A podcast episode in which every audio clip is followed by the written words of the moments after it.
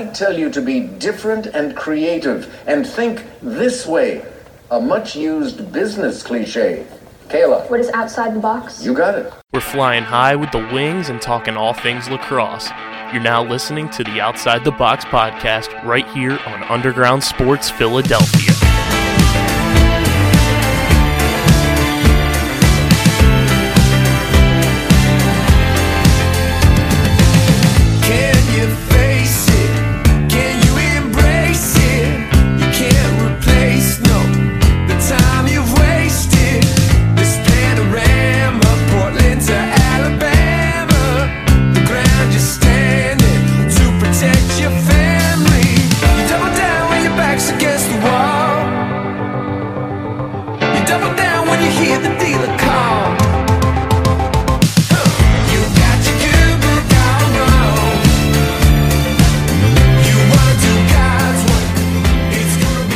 What is going on, OTB Nation? Welcome in to episode number 235 of the allegedly award-nominated, number 9 ranked, Word to Trevor Baptiste and Matty Rambo, and of course viewable on YouTube, Outside the Box podcast, part of the Underground Sports Philadelphia podcast network. It's KB and Deej coming at you from Underground Studios. Got a lot to dive into because you sickos wouldn't subscribe to the YouTube channel. We didn't get an early episode in, but hey, them's be the breaks. That means you got a loaded episode. Y'all probably going to bitch and complain. It's going to be like 2 hours to listen to, but hey, we out here. We're going to dive into PLL Seattle, wrapping up the regular season of the PLL already, which is crazy to think about, and we're going to get into all that juiciness that is NLL free agency, and who knows, these West Coast teams like to operate on demon time, so we might get breaking news as we record this late Thursday night into Friday morning, so stay tuned. But before we get started, make sure you guys are following us on the socials at OTBLaxPod on Twitter, on Instagram. Follow DJ on Twitter at SCS_nextgreat. Follow me at KBIZZL311. Check out the website, undergroundsportsphiladelphia.com, for all of our written content. Subscribe to the podcast feed, Apple Podcasts, Spotify, wherever you get your podcasts. We are there. Subscribe. Leave those 5-star ratings and reviews on Apple and Spotify. It goes a long way with helping more people find the show, helping us hit the algorithm, and get on those motherfucking charts. You feel me? And, of course, subscribe to the Underground Sports Philadelphia YouTube channel. We're on that hashtag road to 1K, currently at 221 YouTube subscribers. Once we get to 250, DJ and I implement the OTB halftime shows. Just saying. You could get one this weekend. You could get a halftime show this weekend. You could get a halftime show live from Boston. You could get a halftime show live from DC. All you gotta do is subscribe to the YouTube channel. Search Underground Sports Philadelphia. Smash that like button. Ring the bell icon so you don't miss a single episode of all your favorite Underground Sports Philadelphia shows. And, of course, comment down below your thoughts on your team heading into the final week of the PLL regular season, your thoughts on NLL free agency and the madness that has been, 4 days in now? It's been absolutely bonkers. And anything else that comes to mind. Leave us Mountain Dew recommendations, hashtag not a sponsor, but maybe tag Mountain Dew in the comment section. Tell them to sponsor us. I don't know. Maybe. We're trying to do it. And, of course, share the channel with your people. Shout out to our sponsors who make this show happen. Tomahawk Shades. I think they might just be on vacation, Deej, because I continue to send them emails, and I'd be like Peter Griffin reprising the Wilson episode of Family Guy because I don't get anything. So I'm going to try again tomorrow and see what they say because Deej has plenty of sunnies and plenty of blue light glasses just lost to the mail right now. And we need to get him his product because he's got to be styling and profiling when we head to Massachusetts for the quarterfinals of the PLL postseason. We will officially be there. We got our expensive ass fucking hotel booked. We are going to be there. And hopefully we are not recreating opening weekend 2021 because then you might just see me on the news, okay? And hopefully I make it to my plane home on time. I can take my luggage with me without missing my original flight. Still chilling at the crib. All your luggage. At least you don't gotta check a bag. Hey, I was on your way here. On my way there, I'm not complaining. It's a smooth ride. You're not flying into an airport hangar. No, flying out actual of it. Airport. Flying out of it, but hey, or no, not no. Flying out of it. Actually, avoiding the air, the hangar this time. Avoiding the hangar, but yeah, might have to pull up at Tomahawk HQ. Like, yeah, come on, boys. What are y'all doing? Y'all can just hand me my stuff. Y'all can just send it to my house, and it'll be here. Like, I should have did that from the beginning. It's so wild. Everybody I know that orders that's like outside of New York and New Jersey always has an issue with shipping. But if you order, like Matt got his prescription lens ones a few weeks ago. I've gotten mine, no problem. It's the weirdest thing. So if you work for mail delivery services, step your game up. But you guys can go. If they'll give me the same price, I'll just reorder, and if they can find a way to cancel and give me my money back, we'll be in there. Facts. We'll be all good. Go to TomahawkShades.com. Use code USP for 25% off your order at TomahawkShades.com. Kenwood Beer. Deej, we're going to have plenty of Kennies. Plenty of Kennies the next 3 weeks of the postseason. You guys can go to KenwoodBeer.com. Use that Kenny tracker to see who's got Kenwood Beer on tap in the Philadelphia area. Got to be 21 or older to do so. And, of course, please drink responsibly. And an early birthday gift announced for Deej. He texted me. He's getting that custom Beano board from our pals over at Beano. You guys can do the same. Go to BeanoBoard.com. They got that brand new Gila Monster board in stock. That thing is thangin'. And you can get your boards, accessories, apparel, merch, all that good stuff at BinoBoard.com. Just use code BinoUSP at checkout for 10% off your order at BinoBoard.com. What's poppin', Deej? Living life, man. Working every day. Enjoying. Going to see a couple of the homies for moving weekend. Because as I live the busy life, I do not know how often I'll be able to go see them. I do know I'm seeing Coach Nat later this year. The boys over at Ohio Northern are playing my alma mater, so I'm going to go catch that game, whether it's at Ohio or here in Michigan. I'm going to go either way. You do have a little bit of stakes on the line in that game. I do.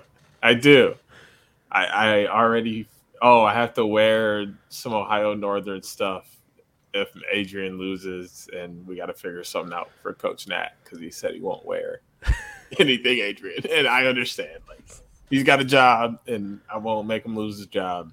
So we'll figure that out. Speaking of Nat St. Laurent and the rest of the PLL, let's quickly recap PLL Salt Lake City, DJ's favorite city in the entire continental U.S. Gave us some good lacrosse games, so I will not complain about that. Damn good lacrosse games. That is faux show. To recap the matchups from last week in case you missed them, Web Snakes absolutely demolished, chewed and spit out whole the Atlas 16-8. Redwoods beat Water Dogs 14-12. Archers beat Chaos 11-8. And Chrome beat Cannons 11-9. Your boy had a 4-0 week in picks. Felt good to get above 500 for the first time all year. I was this close, too. I wasn't even upset with my pick or my loss. I was like, I'll take a 3-1 weekend. I've mostly been 2-2 or 0-4 this year, so I'll take a 3-1. And also, I mean, the game was super close, and I was like, it really could have gone either way. I could have snuck one out and gone 4-0. So, like, I'm not mad at it. Great game. I mean, unbelievable. Unreal weekend. Atlas just can't beat Whipsnakes. So, for you bettors out there, for you pick 'em people out there, if that matchup ever scrolls across your timeline, you already know who to pick. Atlas just looks terrible against them.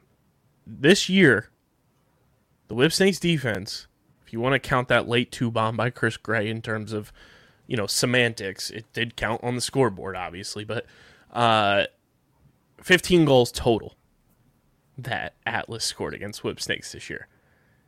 Whipsnakes scored 16 in one game against them, which is tied for the most points in a single game Whip Snakes have scored in franchise history. They also did it back in 2019, I believe it was, when I was looking through during the press conferences. But Web Snakes looked all the part of dominant, of being the number one seed. They locked that up. They will be the one seed going into the playoffs.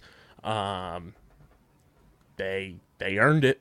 That's for sure. They've earned it this year. They've played consistent lacrosse. They've just gone out there. Shout out to Brian, hit singles, and just played Whip Snakes ball. And it's worked to a T outside of that one loss to the Water Dogs, who I think they just caught the Water Dogs at the worst possible time. But Atlas have kind of fallen from grace a bit since the All-Star break. Well, starting with the Whips, it's your boy, KB. You know, he's a big reason why they're doing so well. You know, he had a slump last year, but, like, I mean, it's not even relevant at this point to even bring it up. He's played at an unreal level this year. I mean, I don't even know how many saves he had this weekend, but I know he had 30 fantasy points, which means he had a lot of them.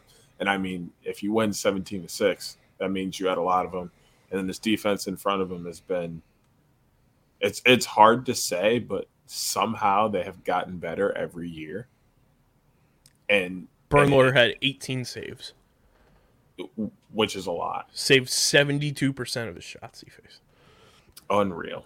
And then, like I said, it's so hard to say and believe that their defense has gotten better every year, but they do.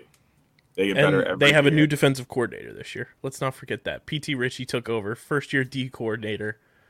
And it doesn't even look like they're taking a step back. Like, they're just playing at an elite level. And when your defense and goalie play that well, it doesn't matter if you have a shaky face-off guy, or if which they don't, or if your offense isn't that great, which it is. Those things will work themselves out because your defense isn't letting up goals. It's easy to win a game when you only got to put up 7. My high school team could win a game right now if all we had to put up was 7. I guarantee it. That just means we're having the ball more. We'll take more shots. We'll score more goals. But, like, you're telling a professional team they have to put up 7 goals, and they're going to – like, they could do that in their sleep. It's so easy. It's so nonchalant for the offense to play because of how well the defense plays. That's what you want your team to look like. Atlas, I mean, just don't play the Whips. Like that's what you're hoping for. You're hoping to not play the Whips. Whips won this game with Trevor finally getting the best of Joe Nardella. Yes. That's the crazy part. I don't see it as crazy because of what I just mentioned. Like, the defense for the Whips is so stellar. Like, the offense would have had to really show up. And I'm just saying from an Atlas perspective in terms of just, like, possessions. Oh, yeah. Well, I mean, they had them, but they threw them away. Right. How many turnovers did they have?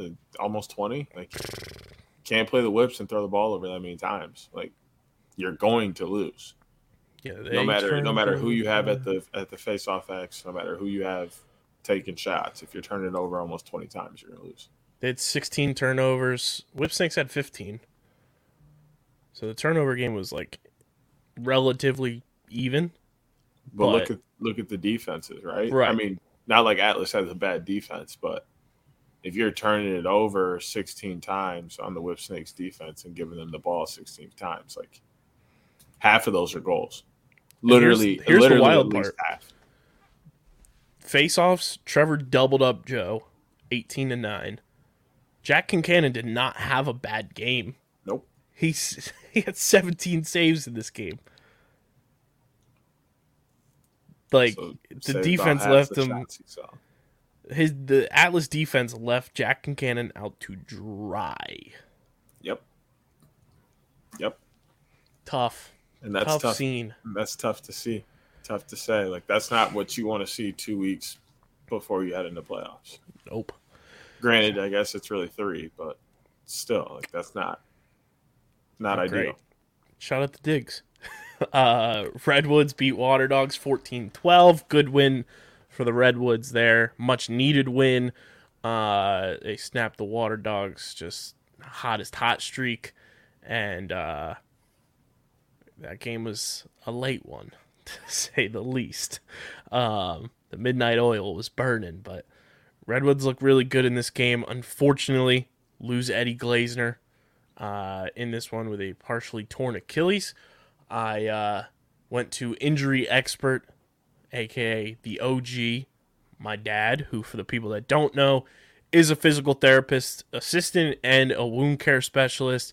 When I told him that Eddie Glazner had a partially torn Achilles, he said he should not be rushing back from that.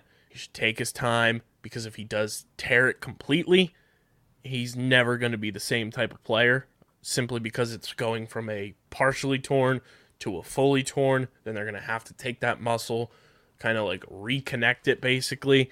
And for, because I asked him about, you know, we were talking the KD type situation where, yes, KD is shifty, but on hardwood. And it's kind of a different type of thing where Eddie Glazner's got to be shifty on turf, on grass, with spikes on. It's a much different thing, especially, you know, planting-wise and everything like that.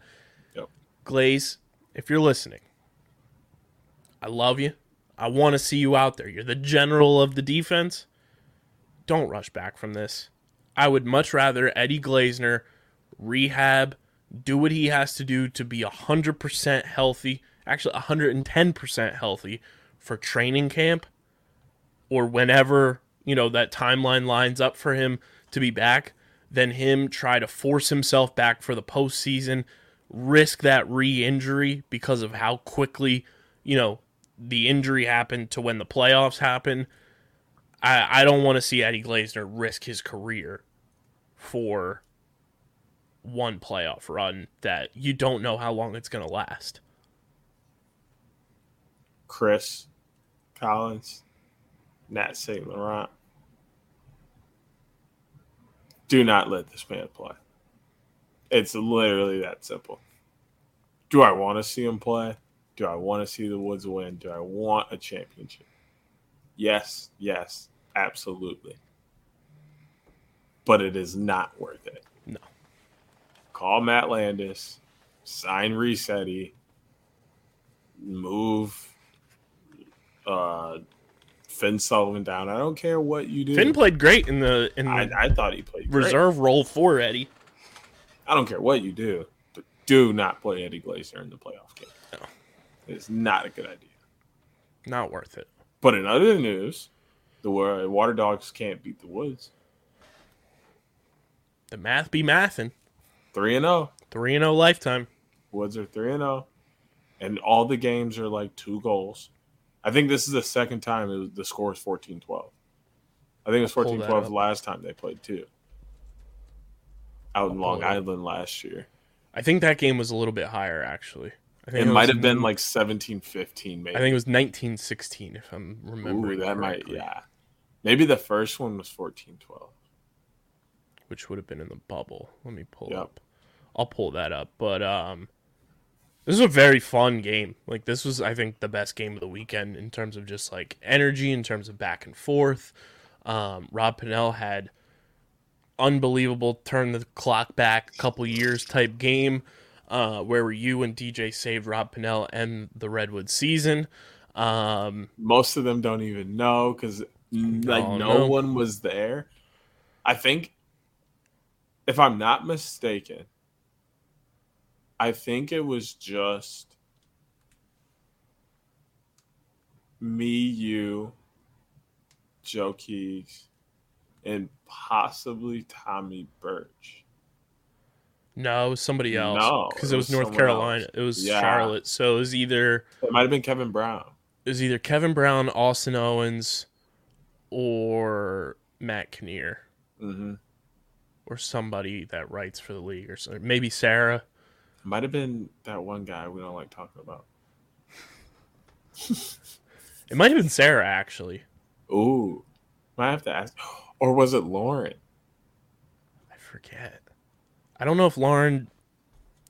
I think Lauren started popping in the week after, because I know she was at Long Island. Yeah, because she's from New York. It might have been Sarah. Because it was somebody who didn't have their camera on or ask anything. Which I know Sarah does because she's writing, so she's just like taking notes like vigorously of everything going on. Really good notes too. Yes, go read her Kieran McArdle article that she put out because it's great to finally see our boy getting the recognition he deserves. I just pulled up Woods Water Dogs scores. This is the closest score it's ever been. Oh, Bubble it was 11-8, which was first round of the playoffs, if you want to call it that. And then last year, Long Island, it was 19-16. Only reason I remember that is because that's when I asked Nat about RP3 and American Ninja Warrior. Mm-hmm. Great game. I enjoyed this one a lot. Felt like a playoff game, which was fun. Kind of get that energy and that atmosphere for both teams, I think, is really, really good for them. TD looked great, which was much needed in a situation like that. And both teams, I think, are going to be formidable opponents in the postseason. Might even run into each other, depending on how Seattle goes. Archers Chaos. Is this a rivalry? Is this officially booked? I think it is. I think it was booked last year. I think just everything that... I thought last year was like the start, and now... I just think, like, after being... I think what separated us in terms of looking at it as a start versus, like, being one was I was there in Salt Lake, and that game felt like a rivalry. Like, you could feel, like, when they came in, you were like, oh, like, these teams, like, they, like, not like they don't like each other, but, like, you can tell they don't like each other here. But, like, yeah, like, after the game, I totally was like, oh, these, like, during the game, I'd say maybe 5 minutes in, I was like, oh, these motherfuckers do not like each other at all. No one out here likes the person across from them. Like, This is a battle. I think the only person from either of these, like, the only, like, mutual, like, friendship is Connor Fields. Yeah. Because they had the close-ups all game on Connor and Troy Ray. And those boys, I thought they were going to kiss each other on the cheek. We're just talking. They were going to kiss. And I wanted it to happen so bad. I wanted them to play it up for that camera in their face and just right on the cheek. That would have been so cute. Yeah, he had all his Buffalo boys there as well. Little Albany boys. Other than that, like... There ain't nothing there. They hate each other. There's nothing there. But, like, yeah, you could feel it there in Salt Lake. And I was like, oh, this is... legit a rivalry, like, and there aren't too many rivalries yet established in the PLL, but that is 100% booking it. That's the number 2 rivalry in the entire league, all sparked by Ian McKay and Connor Fields. Thanks, boys. I was happy to see Ian back out there. Yes, by the way, I don't know if they listened to us or not last week, but the boy 55 was out in the field. Nice to see you, champ. Yes, Archers win this one 11-8. Did the damn thing. Got the job done. Tommy Schreiber had himself an afternoon. Ryan Ambler played very well. And this was a game where they needed them to because offense was kind of getting locked down a little bit. And the midfield stepped up for the Archers. That just shows you the levels. Shout out to Michael Sowers. The layers, if you will, of this Archers team that Tom Schreiber's talked about, where they finally have the depth behind the pieces in place, and they can go out and they can, you know, if some guys are struggling, other guys are going to step up and play well. And they did just that. And Chaos still alive in the postseason hunt, even though they lost. They got to take care of business this weekend. That's their biggest thing. They got to win, and they'll be in the postseason, but... Good win for the Archers, much needed win. It helped them in terms of just, you know, controlling their fate in the standings. They're now 5-4 with a 16 score differential. Got their score differential a little bit closer to Chrome, so if Chrome drops this weekend, Archers could jump into that number 2 spot overall for the playoffs. But good win for the Archers. Good to see their midfield performing. And Chaos, time is ticking. You got one game left. got to figure something out if you want to try to at least have a shot at defending your title. My thing with this game was, one, it was nice to see the Archers win again. They mentioned that a lot. And it was nice to see. I have a little more confidence in their offense. I don't know what was the hesitation in going to the midfielders offensively. All of them are capable. Matt Moore, Connor DeSimone, Tom Schreiber, Fields, Ryan Ambler, Connor. Like, I mean, list goes on. There's no reason not to be able to turn to them and initiate through them, but they were so hesitant to do it. Like, you could tell the offense was explicitly set to run through the attack and to get them going first and to work off of that. So when that wasn't there, they just didn't want to do it. So it was nice to, it was nice to see them actually go to the midfield and let them work and then let the attack work off of them, which, here we go, I'll give the people. It's the vice versa of what saved Rob Pannell in the Woods.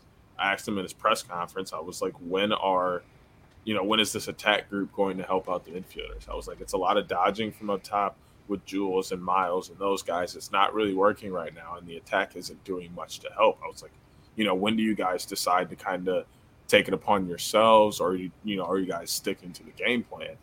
And Rob's like, no, like, we 100% need to, recognize that and do more and this and that. And look at where we are. We're approaching 5-5 possibly. Don't say I saved them, but hey, maybe. You don't want to be saved. So it was nice to see the Archers pop back and use their entire team. And moving into the playoffs sets them into a nice spot. Chaos, I'm extremely worried about in terms of, for most of this year, you could hear the hope and optimism in their voices and press conferences and talking to them, in between games or after games or whatever. That was gone in this last press conference. It was anger. It was frustration. It was confusion. It was what the fuck. You could just hear it from everybody, from AT to any player you talk to. They were genuinely frustrated and confused about what's going on, and that's concerning. Do I think they're still going to make the playoffs? Yes, because I don't think the Cannons are in a position to catch them, even if they both lose or both win. I don't think the goal differential is in a position. Cannons have to win. They have a tough matchup. Don't see that really happening, and they would need the Cannon or the Chaos to lose as well. So I think Chaos get in, but it's not a scenario on. Cannons got a little lucky, even though they lost.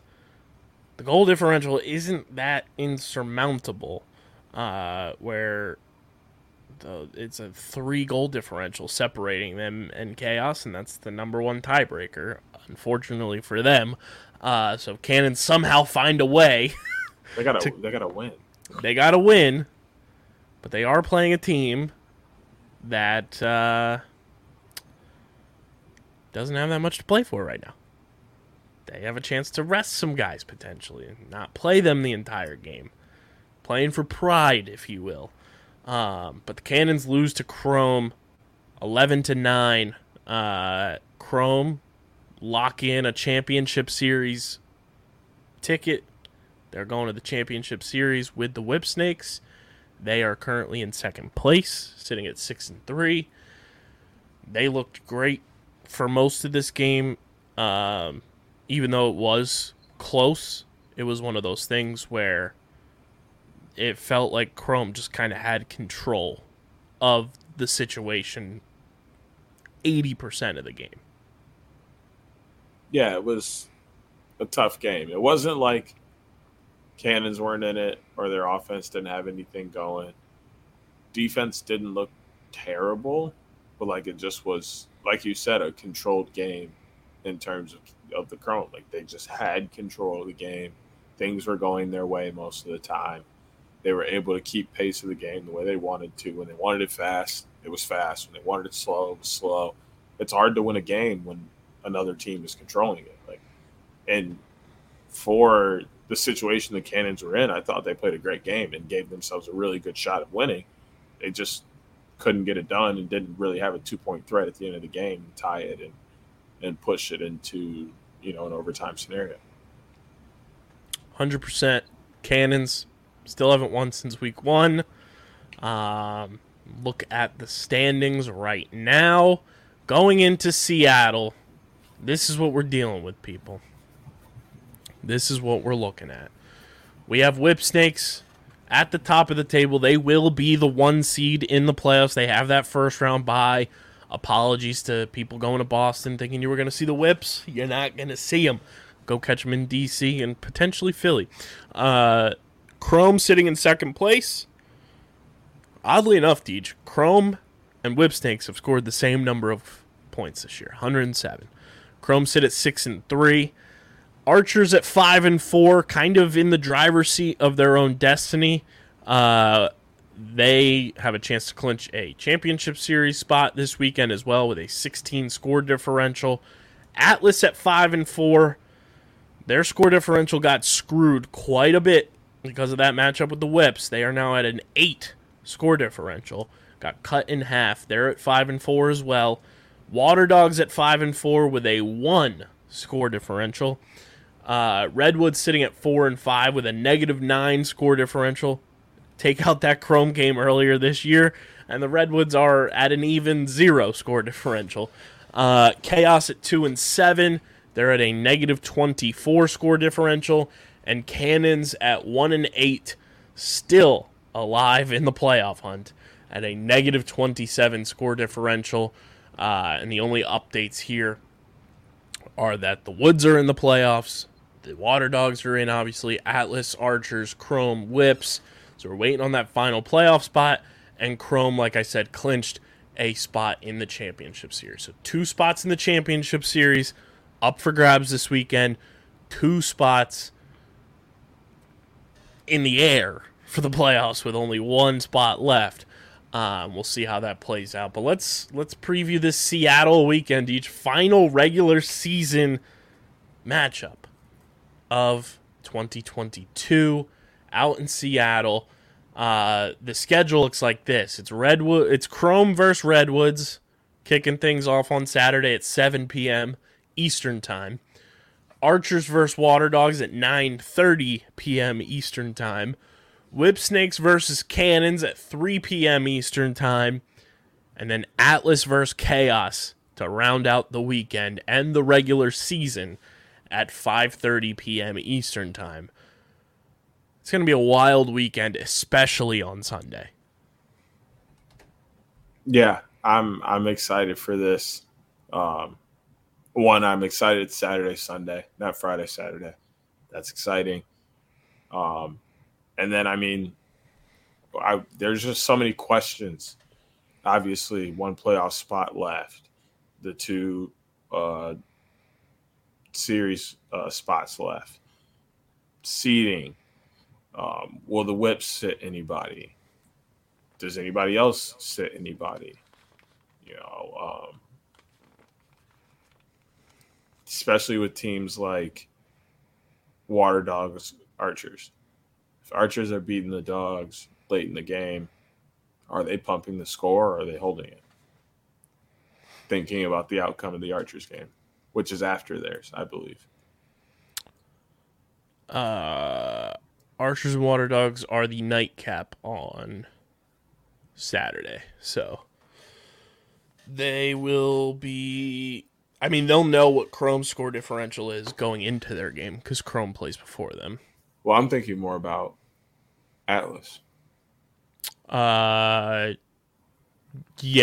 the Atlas Chaos game is the last game of the weekend. So, do they pump in terms of keeping themselves in front of Atlas or... I mean, right now they're +8 on Atlas, so that helps just in terms of going into the weekend. But I think Archers have been the 1 team this year that are not afraid to score. They will put up points late. They will score on you late. They don't give a shit because they know score differential matters, and I like that about Coach Bates. It's a fair point. Like, they have not held back when it comes to scoring goals in the final 4 minutes of a game. They will go at you, they will score, and they will make sure that they are in control of their own destiny when it comes to their score differential. And can the Redwoods win this week? I hope so. I'd like a 500 season after predicting them to go 8-2. But now, you know, it's hard, right? Because Chrome's going to come out and play. Yep. No Eddie Glazner. Arden Cohen's questionable. They got a 2 seed on the line with an Archers team breathing down their necks. A loss pretty much solidifies that they're at least a 3 seed or lower. Yep. Meanwhile, we really have no reason to win. If we're being honest here, even a win is a stretch at moving up the ladder. It's tough. I'm looking at our predictions right now from the preseason. We're off on like all of them. Not too bad though. Redwoods was easily our worst. Yeah. Chrome, we both had it 5-5. They're what, 6-3 right now? They're 6-3 right now. Cannons, we were way off. We both had them at 4-6. Chaos, we were off. You had them at 7-3. I had them at 6-4. Whips, we were way off. We both had them at 6-4. Woods, we both had at 8-2. Archers, we both had at 7-3. They could finish 6-4. Atlas, you had at 8-2. That was looking good pre-All-Star break. Yeah, I was looking fantastic. I have them at 6-4. Hey, look at you. Hey. And we both had Water Dogs at 7-3. That ain't gonna hit. Nope, we were close. No. They could finish 6-4. They're not going to. If they beat Archers. No. No. I mean, this is kind of just a weekend for a lot of teams. And by a lot, I mean Whips. I mean Archers, Water Dogs, Chrome, and Redwoods. The playoff teams right now. Atlas. Just stay healthy. Just stay healthy. Yes. Chaos and Cannons. Y'all gotta turn that thing on. That's the biggest thing. It's just seeing what happens in those games.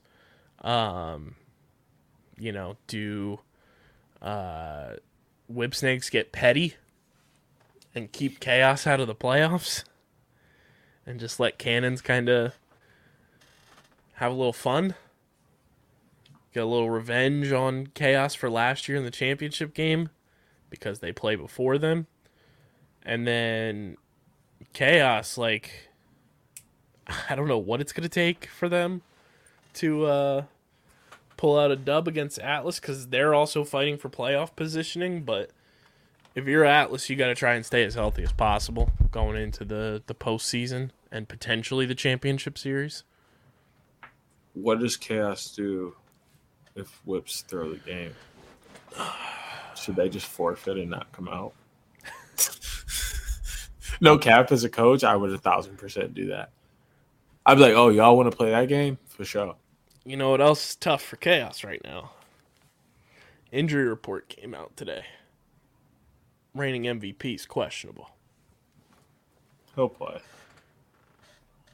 Do we see Austin Caught? No. If the game gets out of hand. Maybe if it gets out of hand, yes. If it gets out of hand, yes, he'll go in. But I think Blaze will start.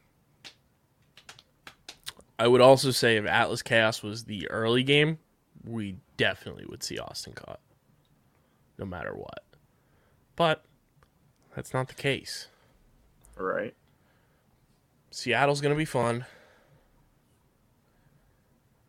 Do you think the city of Seattle, Deej, I know they got a lot of rain, so do you think they got a lot of ducks? They might got some ducks. It's time to feed some ducks. They might got some ducks. And get into our PLL Seattle Picks of the Week, powered by our friends over at Pickup. You guys can go to playpickup.com. Start playing the hottest headlines in sports. Rack up points on your fan profiles. Cash them in for prizes on the pickup marketplace. That's playpickup.com. 4 matchups, 1 final regular season weekend, and a pick'em regular season title on the line. Deej, Chrome Redwoods kick things off. Are you picking with your heart? Are you picking with your gut? Or are you picking with both?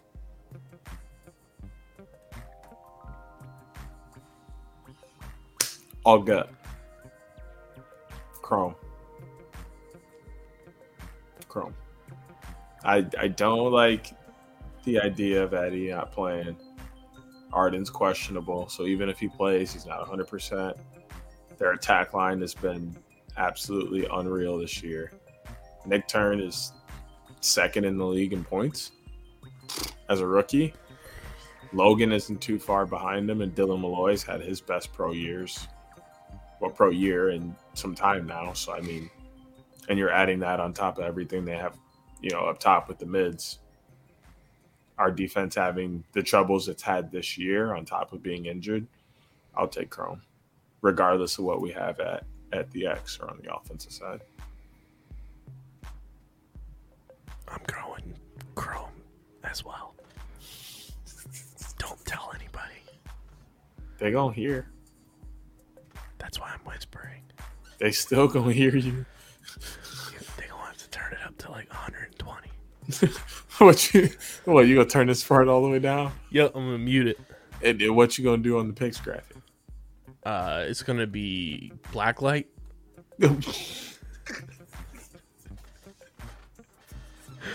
I'm going Chrome for pretty much the same reasons you said. Plus, I think they want to lock in that 2 seed and kind of just be in control of playing either Chaos or Cannons in the postseason.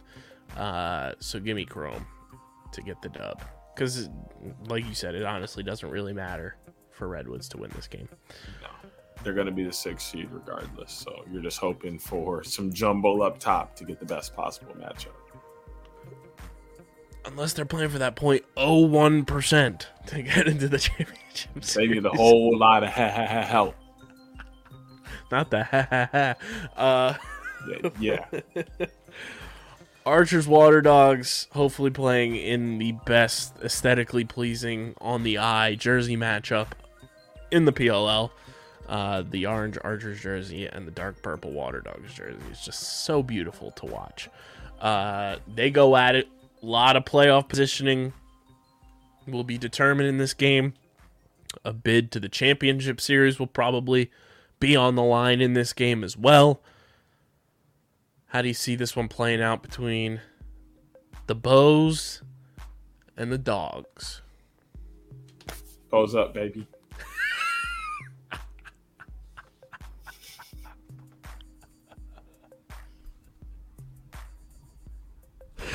I'm dead. I can't believe you just did that. There's nothing else to say about it. Straight people's elbow on these hoes. The only thing to say about it is when you got them dogs in your front yard, just know they going hard. Bing, bong. Give me the Water Dogs. Simple fact here. Biggest reason I'm taking them. No matter if it's Tucci Main or if it's the Wiz, give me either one of those guys right now over Justin Ignacio. Don't forget what our boy Diggs said about the Archers, though. I have a soft spot for the Archers in my heart. I'm just saying, they can create their own shots. They don't need no face-off. I'm just saying, that rope unit for the Water Dogs type. Nice. Hey, I hear you. TD, who hasn't even had a great year, kind of picked them apart. And then wings for the Archers right now. They playing like they steak dinners depending on how many ground balls they pick up off the wing. Brownie's back this week, though, potentially. Hey. I like that. You saw like how that. You saw how that Archers offense played last week. I like the Dogs. You can take them. That's fine. But like I said, bows up. Whips Cannons on Sunday, 3 p.m. The Whips rest anybody, Deech. Are the Cannons going to be gifted an opportunity in this one? Duh, this is so hard to pick. It's so difficult. And it's so hard to pick because, like, I'm actually trying. Because I'm trying to at least get back to 500 here. So I'm trying to be smart about this and how I do things. And it's just like, who do they sit and for who? They're not going to sit Zed. If they sit Rambo, if it'd be for Keegan Khan. But, I mean, homie's been balling. So, like, I don't know how much of a step down that is. No disrespect to Matt, but, like. And Matt's been balling, too. Yeah. So, like, I mean, they're kind of loaded all around. And, like, they don't really have anybody to sit people for. Nope. Like, only real, like, Jackson sitting Reed. Option is KB. Sure. For Brian Phipps or sitting one of the middies for Jackson Reed. Mm-hmm. That's, like, it. I don't see anything else. Maybe Jay Carlson getting a seat again for Keegan Khan so that they can play a middie. Which I don't know if they will because, to me at least, seeing Jay play over the past, what's been like 2 weeks that he's been back, mm-hmm. that just tells me Jay Carlson's playing in the playoffs. Yeah, I think Jay's going to play in the playoffs. But like we both mentioned, this game literally has no effect on Whip's playoffs. They're one seed, their championship series. They know what's going on. Like, you don't want to risk injury. Wouldn't be surprised to see an older guy like Jay be the one to take a seat. Maybe Earhart takes a seat just because he's been battling some injuries this year. No reason to necessarily have him play. Colin Squires could probably take all the reps by himself. Shout out to the homie. But, like, I mean, I don't know how much they're going to be on defense. And, I mean, you know, there's a couple other – I think there's another poll they have, too, that can take some swap reps with him. So, maybe Earhart takes a seat, maybe Jay Carlson. But I'm going to take a seat by taking the Whips. Yeah, I say I'll still take the Whips, and I don't know if anybody's going to sit regardless. Yeah. Last matchup, Atlas Chaos, rounding out the regular season. I don't know who's going to win. I think Chaos will get into the playoffs no matter what. I'm going to take on a whim simply because of the mathing that Hungry Dogs run faster. I'm going to take Chaos to get a win after seeing Cannons lose to Whips and Atlas kind of in this funk still. I'm going to take Chaos to win a close game and squeak into the playoffs. Dang, you going up for that wild 2-2 week while I cop this 4-0 off the back of the Bulls? Sounds good to me. Sounds good to me. Do your thing, boss man. That might even tie us. I like the way it sounds. I like the way it sounds. I'm going to pull up the standings just for the people right now. I know I'm not doing well. Can we just get back to NLL? I was a beast over there. I said we got to just flip-flop. I need my guys back.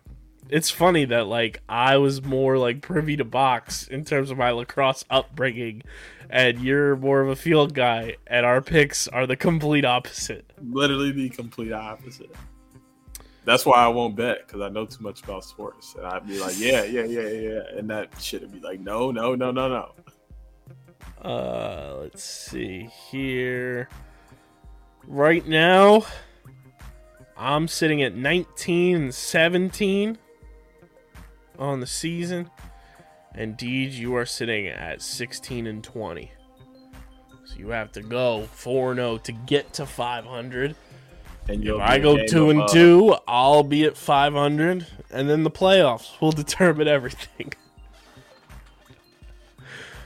What a time to be. It's we know picks.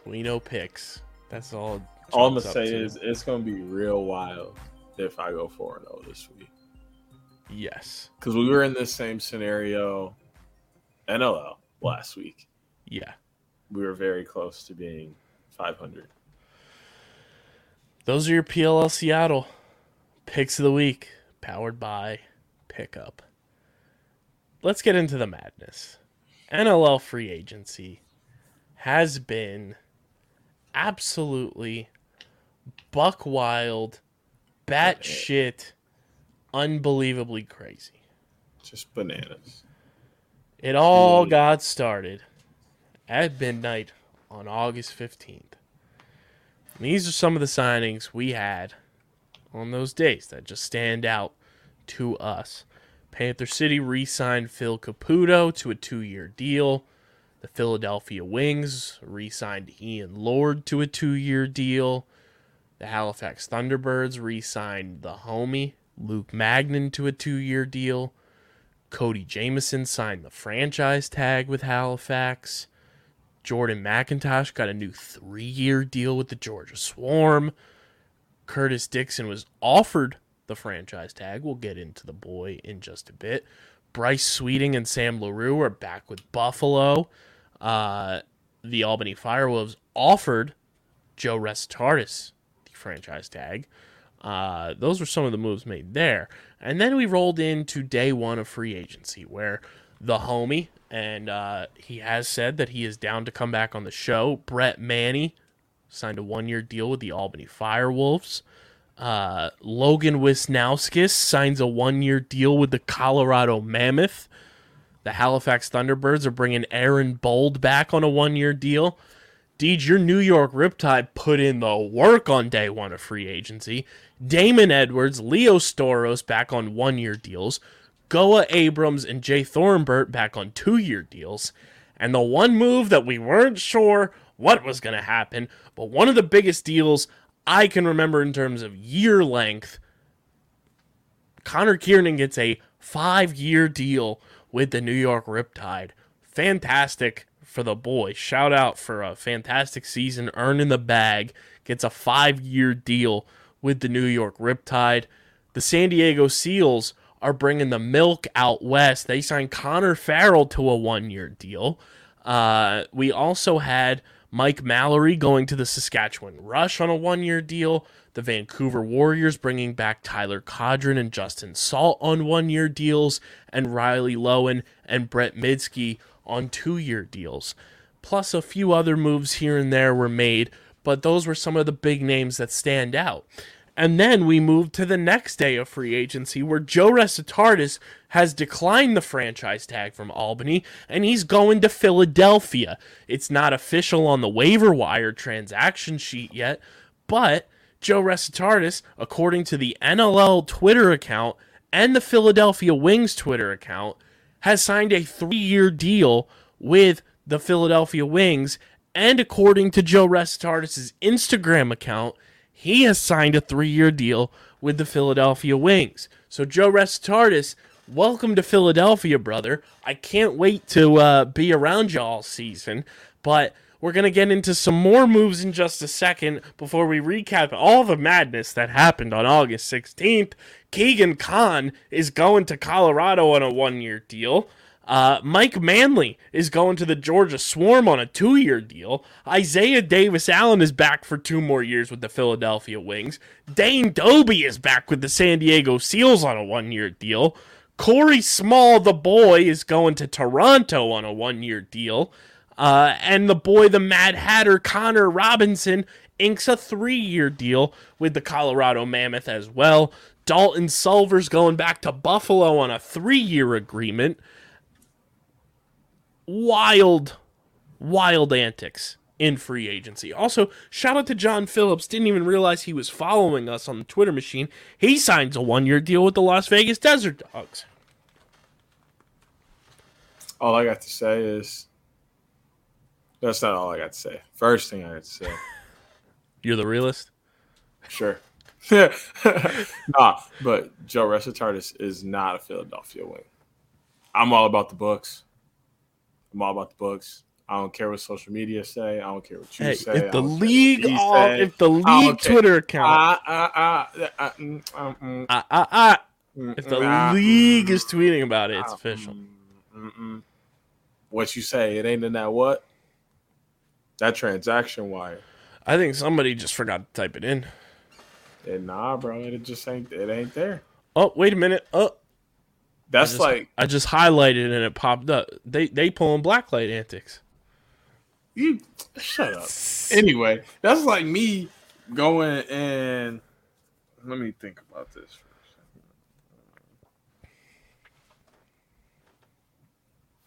second. Damn. You ain't got nothing to compare it to. Man, that's like me going and saying,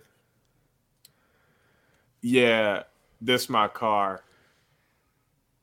This my insurance, and this my driver's license.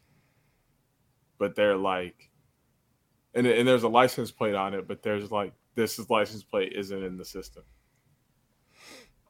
Yeah. Like, buddy, that's my car, and I drive it, and I have a license, but that car's not legal because it's not in the system.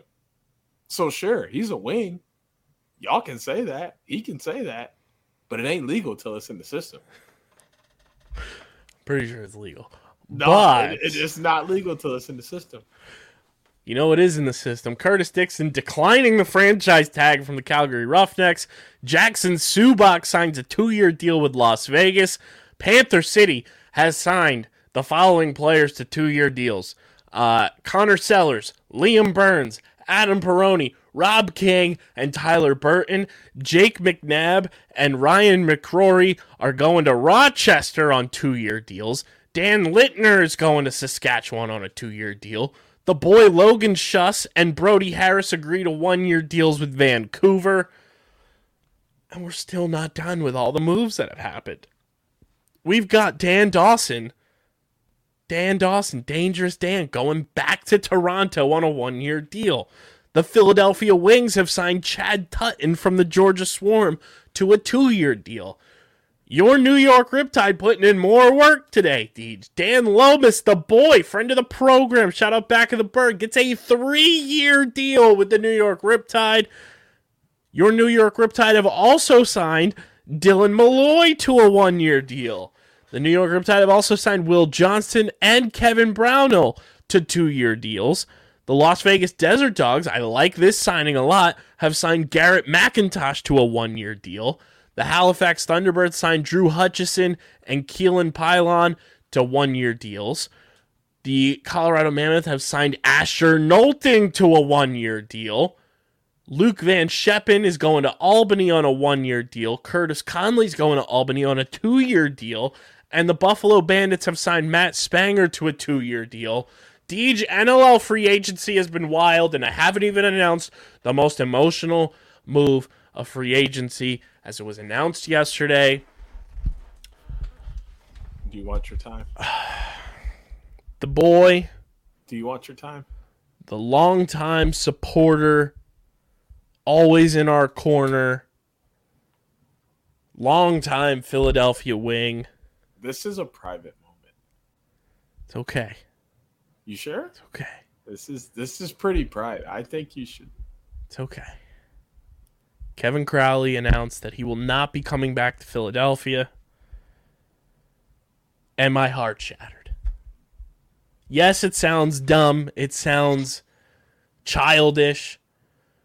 But when you're around a team from their inception of returning, like I have with the Wings, when you've spent countless hours around a human during game time and off the floor time that I've been so fortunate enough to do with Kevin Crowley, it stings. It hurts. It's like one of your friends moving away.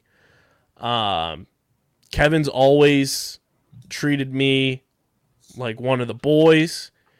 Press conferences with Kev will forever be memorable to me. He's always supported everything we've done with Underground, with Outside the Box. He celebrated Game 3 of Sixers Raptors with me and Alex at Xfinity Live. Me, him, Alex, and Pat Resch. It was an electric time. Kevin's just one of those guys that even though he was a pro athlete in our city, he just felt like you were on the same level as him. And I'm forever thankful and grateful for the way that he treated me, treated our entire crew during his time here. Was always the best of the best. I remember the day he got traded back here from New England and the day that he signed his contract at the Flyer skate zone at practice. I was there. It was wild to kind of just see like an actual like contract signing go down right before your eyes. Kevin loves Philadelphia. It's his second home. I understand it's like later on in his career. There's opportunities on the horizon for him, allegedly, from what I've been told. And no matter where Kevin Crowley goes, I'll be a fucking massive fan of him. I'll be a massive fan in whatever he does post-career. He's just an incredible person, and it sucks that he's not going to be at the Wells Fargo Center in 2022-2023 wearing that number 21 in a Wings uniform. But I'm forever thankful and forever grateful for Kevin. Yeah, it's interesting whenever a guy like this magnitude leaves the team. You know, he was there before the Wings left. He was there after they left, or, you know, now that they've come back. So many Wings fans know the name Kevin Crowley. When they think of number 21, they think of Kevin Crowley. There's so many moments, goals, hits, assists. Like, there's just so many things they can bring up that have him in mind. And then you bring up his personality of just being in the city after games, before games. All of that matters. And then, you know, that person leaves. It leaves a hole, you know, not only in the team, but just in the atmosphere of the team. You know, there's going to be a hole in the locker room, in the stadium, in the city. Like, most people won't notice it, right away, but eventually they will. They'll be like, man, I miss Kevin. Sucks. Yeah. But that's just how sports work. You know, guys move on in free agency, guys retire, guys get traded. It's part of the game. You know, it sucks, but the Wings will move on. Kevin will move on. The NLL will be amazing, and we'll all just have these memories of Kevin in a Wings jersey. And it's one of those things where there's not many moments. I don't know if you've had many of them where an athlete on a team you root for, you know, I cover, but, you know, you all know I'm a Wings fan, where a player leaves a team after being there for such a long time and then goes to another team. It, like, you get like that sinking feeling in your chest. Oddly enough, I got that when I saw Kevin's tweet. You know, seeing that happen, and I think it's more so created out of just the relationship I've been able to build with Kevin over the last, you know, 4 years since he came back in 2018. But, like, there's very few times. Like, when Brian Dawkins left the Eagles, I got that. I swore I would never watch football again when Brian Dawkins left the Eagles. That's how, like, upset I was that my idol in the football world was leaving my favorite team. Kevin is, like, one of those guys that, you know, like, here's the magnitude of Kevin Crowley for people who don't know really from just, like, an inside perspective of the Philadelphia area. Like, Kevin would be one of those athletes that goes on the Preston and Steve morning show, which is the biggest morning radio show in the tri-state area. And that's where all the big-name comics go when they're in Philadelphia to go promote their show. Like, Preston Steve is almost a global thing. They got inducted into the Radio Hall of Fame this year. Kevin Crowley would be consistently on the Preston and Steve show. To get a pro lacrosse player on a radio show of that magnitude that's not a sports radio station, that's fucking massive. And for Kevin to kind of be a mainstay on that show during wing season, he'd be there doing radio hits and stuff. I think that just shows the magnitude of player, personality, and person that Kevin Crowley is in the city of Philadelphia. His tweet and his Instagram posts were, you know, right at the heartstrings. The Wings put out a video, you know, thank you, Big Cat video today. It just sucks that it's the end of the Kevin Crowley era. We'll see what else happens. Kyle Matisse declined the franchise tag for the Wings as well. So we'll see what happens with that situation.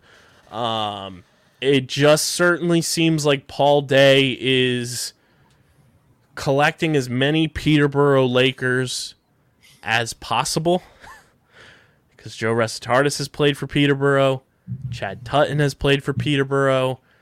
A lot of the free agent moves, a lot of the trades and everything revolve around guys that Paul Day has familiarity with the Peterborough Lakers. Whether that's a good thing or a bad thing, I don't know. It remains to be seen. But right now, the offense doesn't look as deep as it was last year in my book. Yes, you bring in Joe Resetardis, allegedly, on a 3-year deal, MVP runner-up. He was your MVP for the longest time. You know, led the league in goal scoring. He's on a 3-year deal. You now have 3 American guys on that offense with Blaze, with Rambo, with Joe. KJ47 is back. Sam LeClaire is back. And then Ben McIntosh. So those are your 6 right now in terms of forwards for the Wings. But, you know, Corey Small's now gone, who was a huge proponent on the power play. Kevin Crowley's now gone, who was a franchise icon. And prolific goal scorer, prolific passer. Kyle Matisse is kind of in limbo right now. Corey Vitarelli is a bit older. Don't know if he'll be back. There's a lot of question marks right now on this Wings offense. And I don't know if it's going to potentially get addressed in the draft as well with some of these moves. Obviously, Jackson Subak's gone now, too, with Vegas after he got taken in the expansion draft. A lot of questions surrounding this Wings team, and I'm hoping some answers get answered this weekend. But NLL free agency has been the craziest I can remember it since I've been covering the NLL. That's for damn sure. I literally can't keep up with it. I mean, between scrolling past every couple of tweets being someone else moving or declining something or accepting something, and then you sending me 1,000 tweets a day of someone going somewhere, I'm like, I can't do this. I'm too busy of a person to have this kind of free agency going on. Like, this league isn't big enough for this. Like, this free agency is on par or above the magnitude of NBA and NFL free agencies have been. It's very NBA free agency to me. It is so bonkers. Like, I think it's been better than NBA free agency this year. Like, yes, already, and like it's nowhere near done. And like, obviously, like NBA free agency isn't done, but most of the big names have already signed. Like, with this, it's like, dude, really? Like, I think you know, we've been talking about San Diego, and I'm like, how in the hell do they have this much money? Like, they're offering everybody. Like, a lot of rumors swirling around the seals right now. So it's just crazy. This is from a source who has a source who has a source. Allegedly, 2 big names, both friends of the program, are targets of the San Diego Seals, which I think one makes more sense than the other, just in terms of past teammate relationships. But with those 2 names being linked there, I'm not going to say anything. Alleged. This is all alleged. Yep. Kind of makes me think Brett Hickey's on the move. He's got to be going somewhere. Might be. if I'm Las Vegas, I'm saying, hi, Brett Hickey, come be our franchise face, along with Charlie Bertrand. Mm-hmm. Mm-hmm. Mm-hmm. Or I'm saying, hey, Brett Hickey, come back to Philadelphia. I want to see who...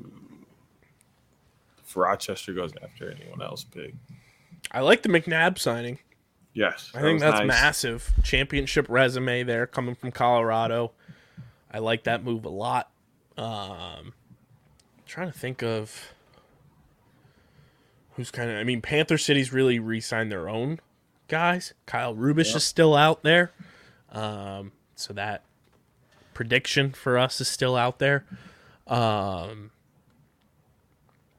to think of who else big name free agent wise. I mean, obviously the big names Curtis Dixon, Kevin Crowley are still free agents at this time.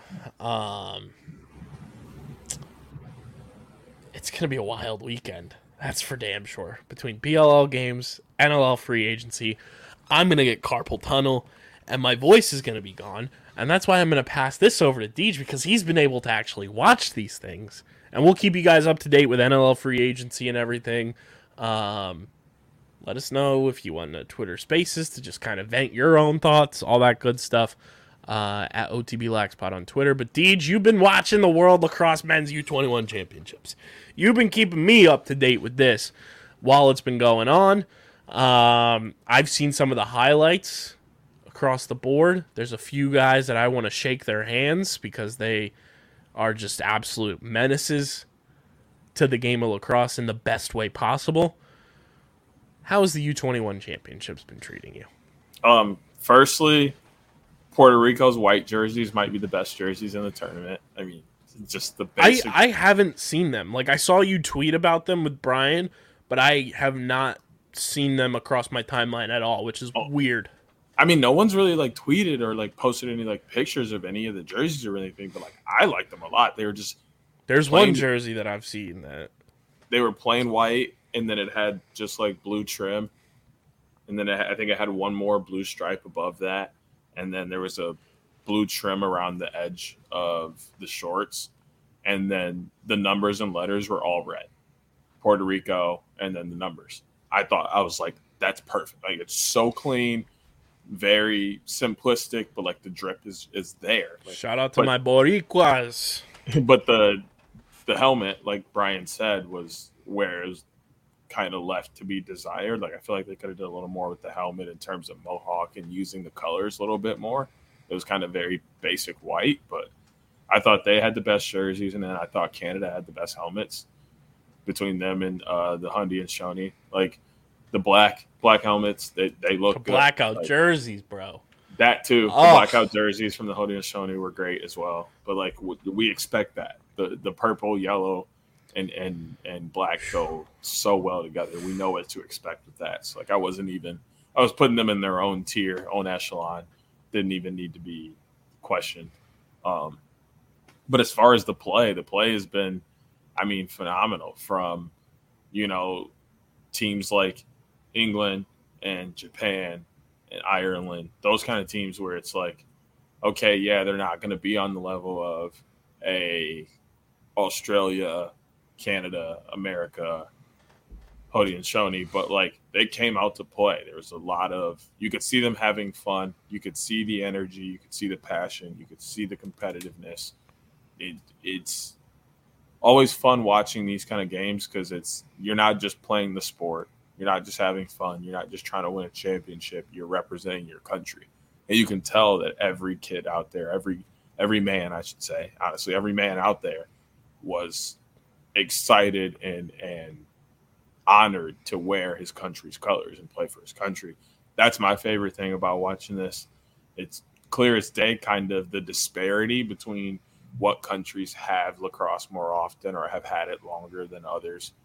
But, I mean, like I said, everybody's came out and put out a fight. Games have been everywhere. I mean, 12-11 games, overtime games, 8-11 games to 16-1 games, 19-2 games. Like, they're literally everywhere. Like, today, Canada smacked up on Australia. I think it was 19-1, I think was the final score. Like, that's unreal. And Australia didn't score until 4 minutes left to go in the fourth. And it was off of a broken play where they turned the goalie over and there was no one in net, and they were able to get one. Like, that's the kind of lacrosse we're watching. And one, it's crazy to think that America, Haudenosaunee, Canada are out here smacking teams at this age, 20-2, 20, 17-1, like 19-1. Like, that is crazy. But that's the level these guys are playing at. Like, championship game is Saturday. Tomorrow, Saturday. I keep forgetting it's kind of Thursday-ish.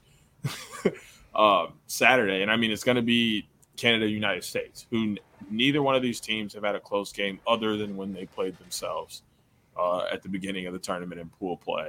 That was the closest it's been for either of these teams. Both of these teams are winning by 15-plus every game. It's going to be a blockbuster. You got Australia and Haudenosaunee playing for a third-place game. Also think that one's going to be great. I believe that one's also Saturday. And then everybody else, in the consolation bracket and filling out the rest of the games. So I'm excited just kind of see how the rest of this plays out, if Canada gets the best of USA again, because they do it a lot. I don't think they do it in this tournament, though, which is weird. I think as long as they've had this age bracket, which they moved like the U20 up to U21 this year because of COVID and everything, I think America's like 8-0 since they've started this age bracket. So it's weird they win this one and then it gets to like actual like international play and Canada just runs. Like, I don't know if it's because they're pulling Brody Merrill and all of his Hill Academy kids. His Hill Academy kids that he's coached and got more ground balls than. Did you see that tweet? Oh, my God. Where Brody Merrill has more ground balls than all the guys he's coached, like, that's combined. Insane. That, one, he's played that long, and two, he's coached that many guys that they have 630 ground balls combined in the pros. But, yeah, it's exciting to see Canada, United States, Haudenosaunee, one, just rip these guys to shreds and then play each other and have competitive games. But then also see everybody else get out there and compete with each other, have a good time, smiles on their faces, representing their countries. Makes me wonder, where was the U21s at when I was playing? Not like I would have made it, but I have a new favorite U21 player. I'm part Irish or something, right? Like I can get on one of them teams. You stayed at my house for a decent number of hours. I think that works. Yes. What does that make me? Part Guido or something? Yeah. Let's do it. Puerto Rican by proxy and yes. Hey, like I said, no white jerseys. I'm cool with it. Just let me design the helmet, coach. Also, I forgot about the gloves. There were a lot of drippy gloves out too. Australia, I thought probably had the best gloves. They had kind of that drip dye kind of look where it was white with the yellow lettering, but it faded into green. Looked so good. But like everybody had good gloves. I thought the gear was done very well, other than the plain helmets all around. I thought helmets were pretty plain, but also get it. You're making helmets for 100-some guys. You're probably not going to go that hard. I have a new player that I'm investing in. He's officially a hashtag KB's guy.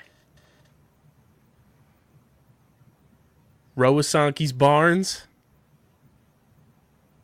That boy type nice. That goal he scored behind the back, disgusting. He stung that thing. Officially getting the KB seal of investment. He's one of my guys. I will be doing whatever it takes to follow his career. He's on my squad. It's Brandon Avilas for me. Man's the part that blows my mind about it is he's playing mostly an offensive midfield role for this Puerto Rico team, but plays mostly D mid for his college team. I believe it's Syracuse, but Hello. Yeah, I think he's Syracuse. Let this man be more of a two-way. Give him the green light and let him do what he wants to do in the offensive end because the skill is absolutely there. He has been pretty much Puerto Rico's go-to guy on that side of the ball. I think he's played phenomenal in the tournament. Really excited to see kind of if he gets the green light going into college, but definitely a guy I like. He's impressed me. And once again, looks good in those white shirts. When these guys get home from Ireland, we need to find a way to get both of them on this show. Yes. Hashtag OTB guys right there. They are the official U21 OTB guys right there. Also, Brendan O'Neill has been... I mean, come on. We've known that since he was born. And to know he's going back to school. And the crazy part is I want to know how guys feel. Like, I have so many questions about Connor Schellenberger. Mm-hmm. How do all the professional guys, how are they going to feel playing with this kid who is about to go into his junior year of college? I guess at that point, he just finished his junior year of college. How do guys like Brendan O'Neill and, you know, guys like that feel about Connor going and playing on the real national team? Like, that's huge, dude. Like, he's going to, Brendan's getting back from Ireland. Like, oh, yeah, just had a great time at U21s, this, and that. We got, you know, and Connor's like, yo, yeah. I'm getting ready to fly out to so-and-so because I got internationals coming up. I got real world championships coming up. Like, I'm in the big leagues, boy. Right. Holla at me. Holla at you, boy. Like, ain't you going into your fifth year or whatever, bro? You still playing U21s? I ain't trying to hear it, dog. I'm the real man here. They called me early. Y'all ain't got that call up yet? You ain't get the call to the big leagues? You still in them farm systems, huh? Oh, you still down in AAA? You can't hit them fringe MLB players? Playing the house league. You still playing wall ball in your backyard, bro? Hey, come on. Hey, whoa. Don't disrespect the backyard wall ball players. Hey, I'm just saying. Them real lacrosse men. I'm not saying they not. Where your wall ball at? Bro, do it look like I got money for a wall to invest in? You barely know how to use your stick. I barely know how to pick up a stick. And I'm talking about pick up sticks. It is funny because, like, you have a pretty legit stick. Yeah. I got two of them things. I got one of my whip, too. I would be honest with you. If I didn't have to check it into my luggage, I'd steal one. I'd take it right on the plane with me. Somebody nabbed my short stick at a tournament. Terrible. So I need to go get a new one, but yeah. I got an Under Armour one in the whip. Like I said, I can't take it on the plane. I don't know though. You might be stickless. I might throw that John in my bag. Good thing I got hiding places. Looks around. I mean, I'm gonna find it. What you gonna bring, a fucking radar detector? Nah. Oh, that's what I forgot to tell the people. I forgot to tell you too. Almost got into a fight on Monday. Hello? Red dog. Pull up to practice. Homie's out there with a metal detector, which is what I would bring to find a stick. And he's out there with the metal detector. And girls coach is there. She goes up to him and she's like, hey, like, you know, I'm going to have to ask you to leave because we have the field reserved for practice. We're going to have hard balls, you know, flying around. Don't want you to get hit. He goes, I ain't worried about no hard balls. I was in Iraq.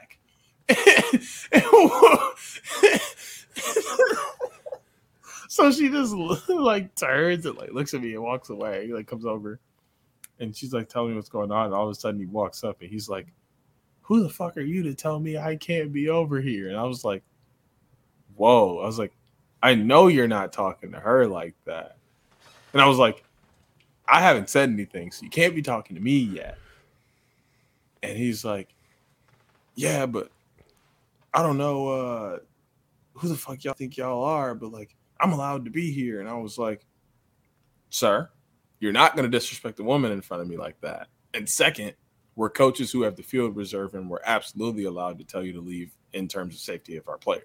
Right. And he's like, well, I can disrespect whoever the fuck I want. And I was like, well, I don't care who you really disrespect. You can disrespect me, but you're not going to disrespect her. Not in front of me. I was like, that's a woman, and you need to apologize. Sets his metal detector down and goes, are you going to make me? And I was like, I had to take a deep breath, and I was like, I'm not going to do this in front of my players. There are two of them watching. So I was like, I'm not going to do this in front of my players. I was like, you know, they were over there like, let's go, coach, let's go. Oh, yeah, they were waiting for it. They were waiting for it. And I'm just like, I'm not going to do this. They were ready to jump in. They probably would have. They would have. Put me in, coach. I'm ready to play. Take me in, coach. Take me in. Today. So I'm like, yeah, dude, like, no, like, I'm not doing this in front of my players. Like, you know, I'm setting a good example. Like, you don't always handle things like this. Like, you're just out of line. I need you to apologize. Like, you haven't really done anything wrong. We just, you know, you're just not allowed to be here on the field while we're here. And you disrespected her. I need you to apologize, and we're all set. So, you know, he's like, you know what? You're right. Like, you know, just hard, long day, you know, emotions ran higher, whatever, you know, I'm sorry. Shook my hand, shook her hands. I'm sorry, whatever, left. And like, we were just like, he just left me. Like, we were just looking at each other like, what the fuck? And like, so like we move on with practice, and he comes back like 45 minutes later. And I'm like, y'all hear this? The fuck? Y'all hear this? The fuck is this? Y'all hear that? Possibly want? What could he possibly want? And then he's like, it's just been bothering me so much. Like, I just want to come back and apologize again. Like, that's not really like me. Like, I don't know what happened, but yeah, man, like, I was just really wrong. And I was like, dude, it's fine. He's like, yeah, man, like, thank you so much for like taking the higher road and like, you know, being that way and all that. Like, it definitely was what I needed. And you know, just like, dude, you're good. Just, you know, have a good night. Have a good night and stay safe, man. Please get away from me. Good grief. But like, I was it's funny because he walked away and I went, I need to go to the gym. Cause like, dog, he stepped to me. Like, he was no more than a foot away. Nah, that's a wrap. Like genuinely, if my players were not there, I wouldn't have thought twice about swinging because he invaded my personal space. Like, but he also like I'm thinking in my head, I'm like, there's no way he would have stepped to me if I didn't look like I would blow away in the wind. I was like, I need to put some weight on. So homie's like, oh, I can't mess with him. Homie felt so confident. Like, I'm telling you, like, we were just having a normal conversation. He did have a little bit of a aggression and like pitch in his voice, like, you know, raised voice at first.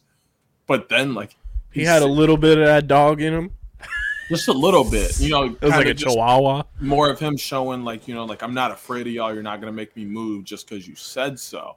But then, like, I like challenged him, and he like challenged him because I literally just was like, you're not going to disrespect the woman. You need to apologize. He felt challenged. Good grief. So, you know, he goes and sets it down. And that's when he gets big, and he's like, you gotta fucking make me. Like, voice gets deep and he gets like super aggressive, and I'm like, what the fuck is going on? That's I was like, crazy. This is supposed to be a normal Monday. I had a good day at work. Things are going well. A couple boys are showing up for some work. That's and this wild. Is what's going on. Like, that's insane. I was like, I need to go to the gym. This is it. I am too small. Oh, homie, man. Homie wouldn't have stepped to you like that. You got the beard, you buck, man. Bro would have been like, you know what? My bad. You're right. I'm sorry. Bro, you just got to grow in a beard like DeAndre Swift's dad. He's the most intimidating man on the planet. Man, I could hide a gun in his beard. He could hide a whole country in his beard. What are we talking about? He's ferocious. He going to be like that scene and Everybody Hates Chris for Rochelle was just pulling stuff out of her purse. Gallon of milk, skillet, cast iron skillet, toaster. Like, lady, driver's manual. What are you doing with all this in your purse? Man, it's just going to be in his beard. Like, my son's contract. The new house we're about to buy when he leaves the bum-ass Lions. Key to the City. Key to the City. All the Coney Island I want. Go Prep sign. Unreal. I think we end it there. Make sure you guys are following us on the socials at OTBLaxPod on Twitter, on Instagram. Follow DJ on Twitter at SCS_next great. Follow me at KBIZZL311. Check out the website, undergroundsportsphiladelphia.com, for all of our written content. Subscribe to the podcast feed, Apple Podcasts, Spotify. Leave those 5-star ratings and reviews on Apple and Spotify, of course. And subscribe to the Underground Sports Philadelphia YouTube channel. Smash that like button. Click the bell icon so you don't miss a single episode of your favorite Underground Sports Philadelphia podcast in full video form. Shout out to our sponsors who make this show happen. Tomahawk Shades, Pickup, Kenwood Beer, and Bino Board. All of their information is linked in the show notes on audio and in the description on YouTube. This has been episode number 235 of the allegedly award-nominated, number 9 ranked on the Coach Shrek rankings chart and viewable on YouTube, Outside the Box Podcast, part of the Underground Sports Philadelphia Podcast Network. For DJ, I'm KB, and until next week, when we will have the playoff bracket set and probably a gazillion more NLL free agency moves made, we are getting the heck out of here. Peace. Peace.